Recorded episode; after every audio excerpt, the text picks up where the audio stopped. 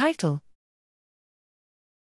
Optimized MNase-seq pipeline reveals a novel gene regulation via differential nucleosome stability. Abstract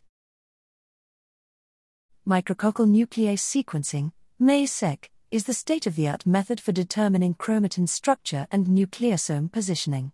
Analysis of MNase-seq data is complex due to variable degrees of sample quality, sequence bias of the endonuclease, and a high sequencing depth requirement. Therefore, we developed an optimized analysis pipeline, publicly available via Nextflow. We show the nucMACC pipeline is consistent and robust and provide recommendations for minimum sequencing depth, MNase titrations, and spike in use. Besides, the pipeline provides high resolution nucleosome positions and an automated way of calling non canonical nucleosomes, unstable nucleosomes, hyperaccessible nucleosomes, hypoaccessible nucleosomes, and stable canonical nucleosomes.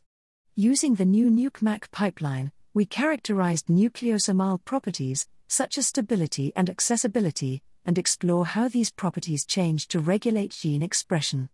Intriguingly, we find a distinct group of unstable nucleosomes enriched at the TSS of promoters marked with motif 1, an M1BPTF specific motif we show that eukaryotic organisms can modulate nucleosome stability and change the RNA polymerase pausing rate.